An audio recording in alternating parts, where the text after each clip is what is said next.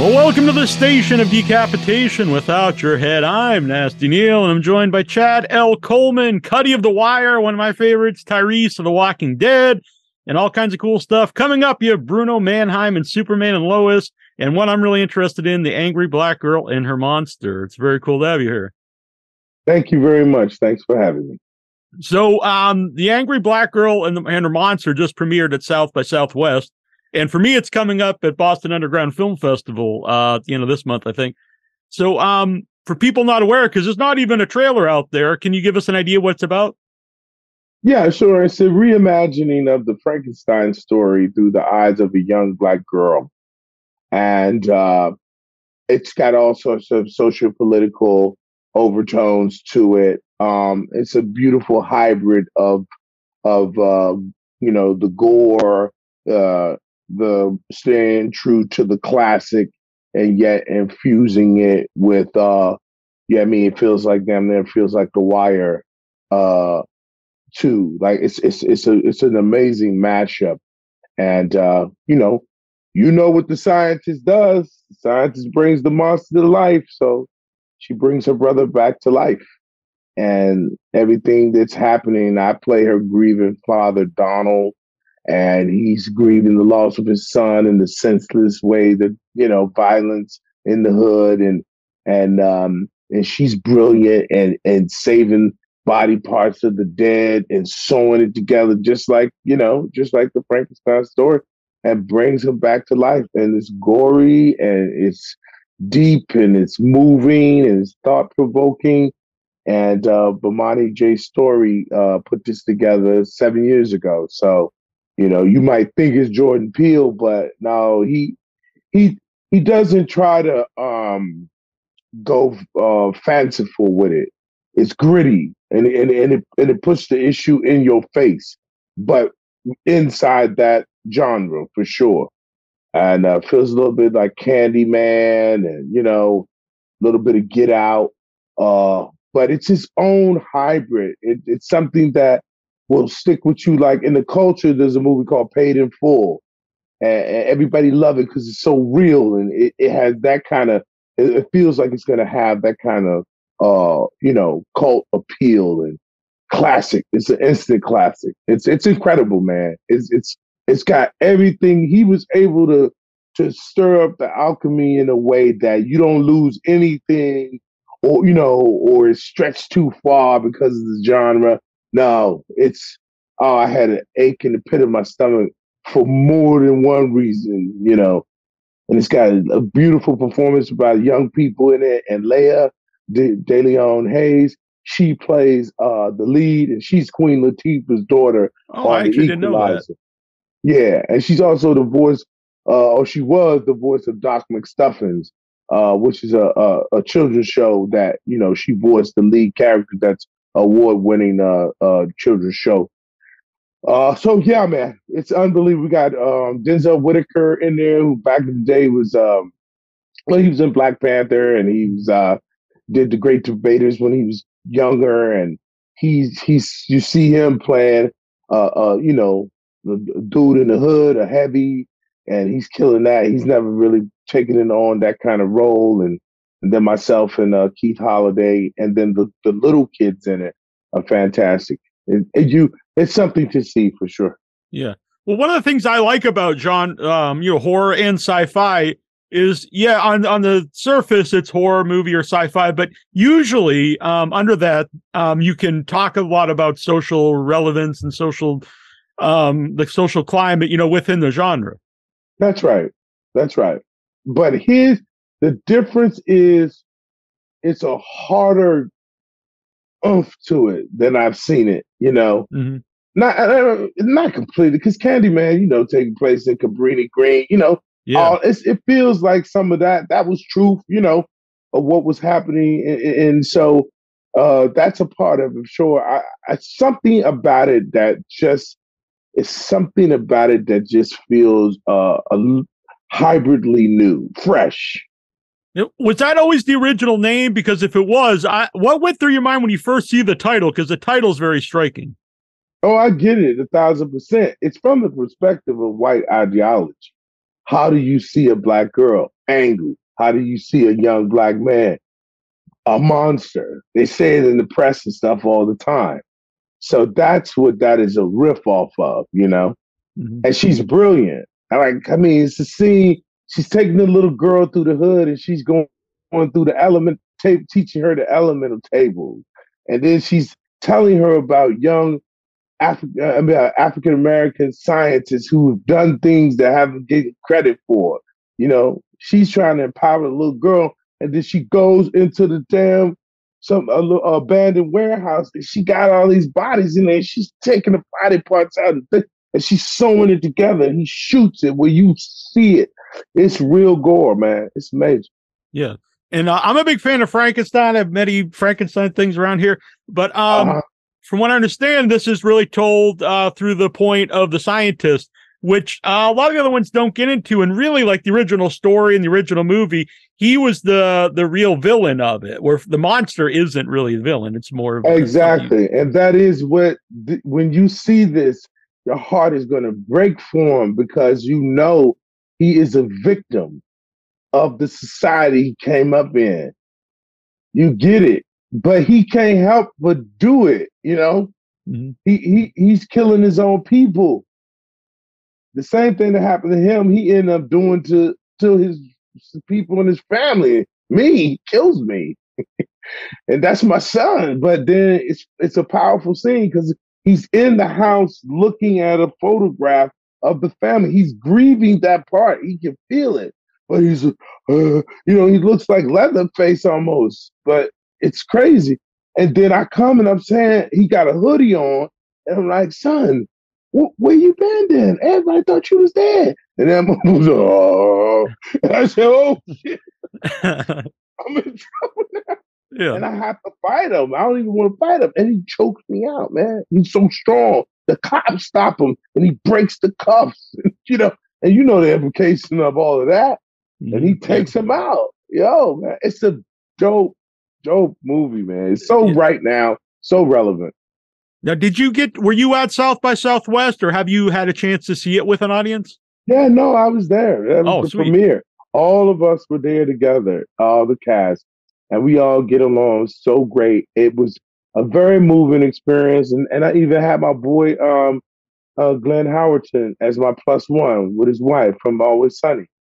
Oh, awesome! Yeah, yeah. He he he came. He really enjoyed it. Everybody enjoyed it. It was very powerful. Very powerful. Now you cut. Now you you mentioned The Wire, which I'm a huge fan of, and uh, and also obviously uh, The Walking Dead. So you got horror and you know and and the yeah. gritty thing. So I was which, made play the part. yeah, yeah. We got a combination of the two here. So uh, what was it that like when you read the script? What was it that really interested you? Was it the combination of the two, or? Yeah. And and I, it's like you know what Lin Manuel was able to do with Hamilton. It's a reimagining of something. I find it's fascinating to me to see somebody take a classic, reimagine it, and infuse it with the culture that you know, and have a serious social commentary to it as well. It, that's why it's yeah. like it was like a hell of a mixtape, you know. Yeah. Yeah. Which I, am of an age that, that I remember mixtapes. I know maybe some people listening, you know, right? They'll listen yeah, to a Spotify uh, track or something. But yeah, that's right. if, if you don't know, go back and you'll see. It's just like that AND1 mixtape uh, show about basketball and the music and how it all fused together. And you know, it was cassette tapes and stuff. So yeah, man. But this this has that kind of feel to it. It's, it's incredible. Now, had you ever? Did you know the uh, writer director beforehand, or no? You... No, I only knew once I was told about it. I knew Denzel Whitaker was in it, and he and I worked on a personal project of his before. So um, I just called him, and and he confirmed what I thought was true. So he's like, "No, this dude's a genius, man. He's a young guy. He's going to be on fire, and this is going to be a heck of a movie." And I and I trust his artistic taste, and I was like, "I'm all in." Awesome. So, uh, and it's coming out later this year on Shudder and um and All TV. Black. But I would suggest seeing it because I'm I'm looking forward to seeing the theater because to me that's the best way to see a movie. Yeah, the producer said to us today, uh, yesterday, that it's we're only a couple of days away from a release date because uh, it did so well. Uh, yeah, and then we're gonna play, like you said, we still be playing some of the festivals as well. Yeah, so that's very cool. So, uh, The Walking Dead. Now, are you a horror? Were you a horror movie fan at all before doing The Walking Dead? Yeah, yeah, but my my like my favorite was Alien and The Thing. That was my favorite. Yeah, I'm a huge uh, fan of both. But I love Saw, you know, too. And uh yeah, I watched all the classics, The Werewolf, Frankenstein, you know. I, I watched all those as well. Uh, so yeah, I, I was definitely a fan. So, um, what was that like, though? Not just the success of the show, but it became such a big part of the of pop culture. You know, actually mm-hmm. being in the show. What was like that rise of the show like to be part of it? Um, and, and there were times when it was like overwhelming, larger than life, and all the Comic Cons and San Diego Comic Con and the Talking Dead, and you know, um, it, it was uh, it was a thrill ride though, man. And it was always about the people, you know, and the people that you're working with. Uh, these were incredible human beings. Uh, you know, just amazing, smart, funny, you know, and just super talented. So it felt good to be a part of it, man. You know, fellow little rock stars, you know, sometimes. And then uh, all over the world, you know. Mm-hmm. I've been able to go to cons all over the world. Yeah. And I, am a big zombie fan since a kid, you know, like I love Dawn of the Dead. It's probably my favorite. Night of the Living Dead's probably mm-hmm. the first movie I remember seeing. But it was weird to see like zombies become mainstream. Like they'd sell like little kids lunch boxes and and shirts in Walmart with zombies on. Because when I was a kid, like there was nothing around like that uh, mm-hmm. as far as zombies. So that was a really weird phenomenon with The Walking Dead. Like all ages would watch it, and it just became yeah. mainstream. Yeah, that's the thing. Um, you know, no one saw that coming. That uh, excuse me, that the demographic could be uh, so vast, but uh, you know, it was a zeitgeist that that, that just struck. It took Frank Darabont like seven years to even get it going. So, um, and then it just it took time for it to, you know, uh, marinate and get momentum. So by the time season three came around, you know, it was start to it was starting to its rhetorical rise. So yeah. Yeah, I've been doing yeah. the podcast since 2005, and I used to talk about the comic book, and I was like, this would make a great show because it's it's got so many wow. good characters. I never got a cut or anything, but it, it turned out. I was... well, unfortunately for you, Frank Darabont was thinking the uh, same. I, thing. I just goofed around, but that guy, I know, I know. Yeah.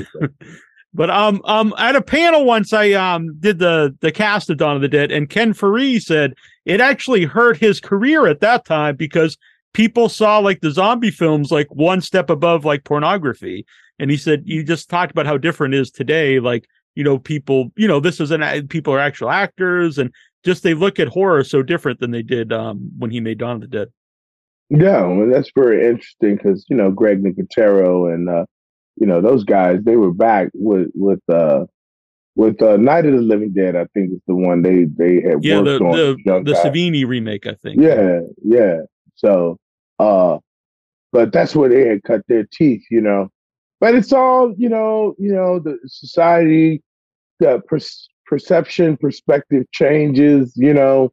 Uh, there's certain movies that came along that, you know, just changed the way people perceived it and uh, you know, paved the way for this to happen, you know. Yeah. For for that and and you know, and all the spinoffs and everything. Uh, but it's also uh social political Definitely. huge way how people relate to each other in horrific circumstances too. Yeah. So. And it's really the characters because I remember on social media, people would get legit upset when one of their favorite characters would die.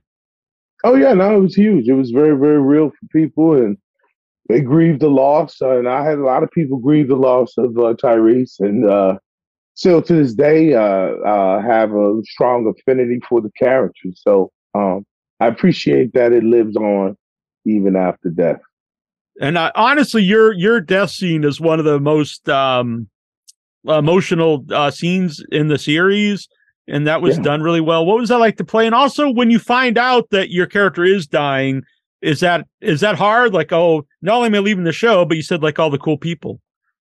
Yeah, no, it was very hard. I didn't see it coming. I didn't know it was going to happen, but I also understand some other things that I'm not going to get into. But uh, uh, um, yeah, no, I didn't expect it was time to go. But Scott kept asking me, "I need you to come in," and when he said it, I was laughing. I thought he was joking, and then he teared up, so I knew it was real. And then I just kept saying, "Okay, okay, all right, okay, okay." And then he described what the episode was going to be like, and I'm like, "Let's go," you know. Uh, and I've been around a long time. I knew, in one respect, when they when they killed Stringer Bell off of the wire, I said any any show could kill off. You know, it can happen. Uh, that's a part of the deal. So, uh, so I love my final episode, and uh, I went out just the way I wanted to go out, and uh, it was an homage to that character and uh, the man he was, and how he cared about the community and his sister, and you know, so it was heartfelt, and uh, yeah, that's it. Uh, the Wire, obviously, a great show. Um, what's weird about it, unlike a watch, so you're Walking Dead, it, you know it's it's huge at that time, and The Wire, uh, people who watched it loved it, but it didn't really get its audience till later. And it's weird how it's over the years people really have found it, and um, I think it's more popular now than than it's ever been. Yeah, that's the case. Twenty years later, how about that? Um, uh, you know, it was groundbreaking. So anytime you have something that's groundbreaking, uh, it's going to take people a period of time to catch up. They're, they're not used to it, and um, and it also is it's kind of anti Hollywood and anti commercialism. So you know, not even from the standpoint of marketing or you know, things of that nature. You know, they weren't like all in a thousand percent trying to spend so much money to win awards and things of that nature. So, you know, it found itself the uh, the good old fashioned, honest, word of mouth like way and uh, and it stands the test of time because of the substance and uh, all the birth children of it are the shows that are on all these streaming networks now. Yeah, all those young think... folks is looking at that and then wanting to produce even you know within their own subject matter, but be able to tell stories that way. Yeah, I think Sopranos gets a lot of credit for that, which obviously deserves. But Oz and The Wire were the first shows um, that really started the whole new how TV's done. You know, the the long form right. storytelling and and a lot more adult. It's things. also that's right, and it's also because when you're dealing with the mob and the mafia, people already are all in. You know. Yeah, I mean, I was. So yeah. uh, yeah, no, it's well, you should be. You know, you just said, "Hey, watch me put him on a couch." You know, and come on, you know, Tony Soprano. I mean, James Gandolfini was brilliant in the role, and so were all the other actors. It, you know, it was a it was an amazing undertaking, but it already has a certain built-in commercial appeal because it's always the subject matter has always been taken on that way, you know. Mm-hmm. Uh, all of all of the movies. So people, if you say I'm going to do something mob oriented, nine times out of ten, you got millions of people that are going to just tune in anyway. So mm-hmm. ours was the little engine that could. yeah. Also, uh, really well, both shows in their own right, but uh, the rise of the anti-hero, I think, in television, or at least like um, not everything's black and white. Um, it showed not all the cops are, are good, not all the the people on the streets are necessarily bad, and uh, to me, that was very it was good storytelling and very powerful to watch. That's it. Yeah, yeah. That's the gray. Most of our lives are gray. But what, what do you think the reason why not just because it's a good show, but why did people start seeing it now? Is it? I, I think maybe part of it is uh, it's easier to binge watch something with DVR and on demand. Um, I think they're getting it's a it's a reverse engineering. They're watching other shows like Breaking Bad and stuff, and then somebody saying, "But you ne- you never saw The Wire." You got to see it now. Yeah, I'm one of those and people, so yeah. yeah, and it's easier to watch now because you already understand long form. Take your time. You've already been introduced to the to the to that style. So back in the day, people were like, "What? What is this?" Well. Then you know it was all that trying to understand what you're watching But you watch the birth child shows, and when you circle back, it's not hard to watch The Wire that way. That's mm-hmm. why it has. It was ahead of its time. Now it's right on time. right.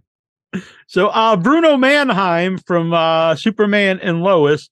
Um, I actually heard a little interview where you talked the same kind of idea that it's a great character. You don't necessarily consider a villain. Um, when you play a character like that, do you always look for the humanity of it, even if it is quote unquote a villain? A thousand percent, a thousand percent, and it's there. It's right there. It's his family. It's his family and the community. He really does care, and uh, to be able to revitalize a community that those who are in the power and the know don't give a crap about is huge. So there's something to be said for this self-made man and, and the lives that he's impacted. And if you want to talk about tactics and the way people go about doing things, there are plenty of powerful people who do questionable things. And it's almost hard to even to be that kind of power and politics and not be involved in something that can be considered questionable. Uh, what are your thoughts on the rise of superhero stories? You know, being uh, I mean, even even the uh, Walking Dead came from a comic book. So, what do you make of that? The rise of um, you know TV and movies being made from comic books. Um, I think that it, it it was. We all have some kind of personal investment to a certain degree, you know, with that type of escapism. You know, uh, very few people haven't been touched by it in some way and so to kind of update it and make it more social, politically grounded and real is like the kid and the adult get serve what they need. So it's the right kind of hybrid. So as a kid, I wanted to escape. Now, as a man, I want to deal with stuff. So they put the two together. And, and I think that, and then again, what's that demographic? I go with my son. My son is nine, I'm 56 and we both loving it. We both loving Ant Man too. I, I loved Ant Man too, number three. Uh, yeah. Uh, so yeah, um, yeah. So you, you see what I'm saying? That that's that's pretty much uh, well, it's it's it's it's a it's a great uh mashup and and tweaking. Not that it wasn't doing that; they were mm-hmm. taking that on. Stan Lee was was looking at that, and a lot of these dudes they were bullied, and they were you know they came from uh, a circumstance where people just said you you a nerd, and you know but, but now nerd is sexy and cool, you know, it wasn't back then. So that's part of it too. Like you don't have to hide the fact that you're into this thing now because it's, it's just such a phenomenon with, with a lot of different layers to it that just serve many different people for many different interests. Yeah. Well, it's interesting you say that because I, you know, I grew up playing uh, Dungeons and Dragons and watching obscure horror movies and in chess clubs, so definitely wasn't cool. But now that's kind of cool. But I was reading about, you know, how you got into acting at a young age. Was that hard for you not just to learn acting, but like, what did your friends think when you're pursuing, you know, the arts? Was that something that they uh, didn't uh, weren't cool with, or, or yeah, no. for? I don't know. Yeah, no, I hear you. No, no. Um, when they saw me on that stage, everybody was like, "Whoa, oh wow, you have a lot of talent," you know. So people were supportive. Uh, yeah, it wasn't a lot of pushback. Uh, the pushback was that uh, bullies were jealous that I was popular. You know, uh, that was most most of the pushback. But I was one of those dudes. Like if you identify that somebody can play ball, or you know, that you you get behind them. You know, the, the, the community was behind me and my talent. Oh, good. Did you still uh, keep in touch with anyone from like uh, back in those days? Yeah, sure. I, I, go home all the time. I go home. I go home for, for either uh, Thanksgiving or Christmas every year. And I work with organizations in Richmond, and my brother's a minister in, in Richmond, and so uh, Richmond, Virginia so yeah, well, yeah, definitely. Uh, uh, still connected on Facebook with some of the people in my class as well. You know. Yeah. and so one of my first girlfriends, she's in the industry, Tamika Lamison. Uh, we we were we acted together as young folks, and uh, she's in the business in Hollywood, and man, we're still tight. So yeah. You know, I just want to bring this up because when I was looking up uh, Bruno Mannheim, because I wasn't familiar with the character, his nickname in the comic book is Ugly. Now, did you have any issues when they were like, Chad Coleman is perfect for this guy that's nicknamed Ugly? that was never brought to my. All right. yeah, that's so funny. No, no one ever said that. None of the producers, nobody ever said that. But that's cool because it ain't looks ugly. It's like he can there you ugly. Go, there you go. you ain't gonna like it. yeah, yeah. Very good. Okay, so you won't go be yelling at any uh, producers or anything right now. But no, we good. I get it's ugly in a different way. There you go. Yeah. So I, I'm honestly really looking forward to, uh, not just because you're here, I'm really looking forward to the Angry Black Girl and her monster. Um, so I would recommend trying to see it on the big screen. That's how I like to watch a movie. But if you can, I know not everyone can get to uh, festivals. It'll be on uh, later this year. I think you said pretty soon on Shudder and ALLBLK, so that's cool. And well, um, Crypt TV is the producers of it. Yeah, so. that's yeah, that's their Uh, first feature film because uh, for right. horror fans, they do all, all the shorts. That's right. That's right. So it's it's it's an exciting endeavor, and they're ready for the moment. Well, this was very cool. I'm glad uh, you came on the show.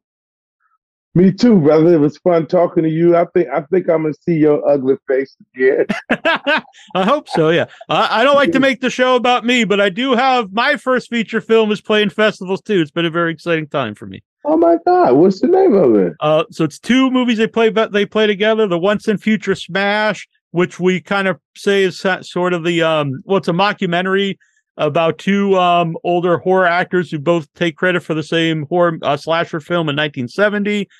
Um, oh, wow. and and then we actually made at first we were billing it as an old movie that we restored but um, we've been doing interviews out of character now so we actually made the 1970 movie that we talk about and they play back to back end zone 2 Did you ever meet Mike Caravello uh, uh, out on the circuit? He had the astral plane drifter. A i short don't think called- so Oh, okay. Because I feel like he would have ran into you. That's fantastic, man. Congratulations, thank bro. you Sweet. thank you Yeah, it's been I yeah, we- gotta check. I want to check it out. I want to check it Yeah. out. yeah just actually right before the interview i just got the notice we're going to play uh, panic fest which is a big horror festival so i'm excited about that Congrats, congrats, bro. Thank you. And I continued success. I've been a big fan of yours, not just because like you're here, but uh, I vote. I love The Wire, and I've uh, any. It's really weird because the The Wire. Anytime I see anyone from The Wire, I'm always excited because I love the show, and it's like, oh, cool. You know, they're continuing to to do well. Oh yeah, yeah. And a couple of us are in a, in a in our own little uh unique club, like me, Seth Gilliam, and uh and uh Lawrence Gilliard. We we're the only three actors that were on both of the The Wire and The Walking Dead. Oh, okay, interesting. Yeah. Yeah. So All right. it, the journey is the journey is fun. I'm a, I'm a it's getting bigger and better all the time. So I'm happy that I stuck it out. And if people want to follow you, I can assume they can just put in Chad Coleman and they'll find you. Uh, it's at Chad L. Coleman on uh, Instagram or Facebook. my Twitter account is screwed up right now. I'll get it together. we'll oh. get it out there too. And I'm on TikTok as well. That's what Oh, I'm very good. I just got on TikTok myself. I thought maybe I was too old, but yeah. Nah, I and I know my numbers ain't running up because I'm not doing those dances and stuff. But you know, I mean, how do you have Not doing the 400 crate challenge or anything, people?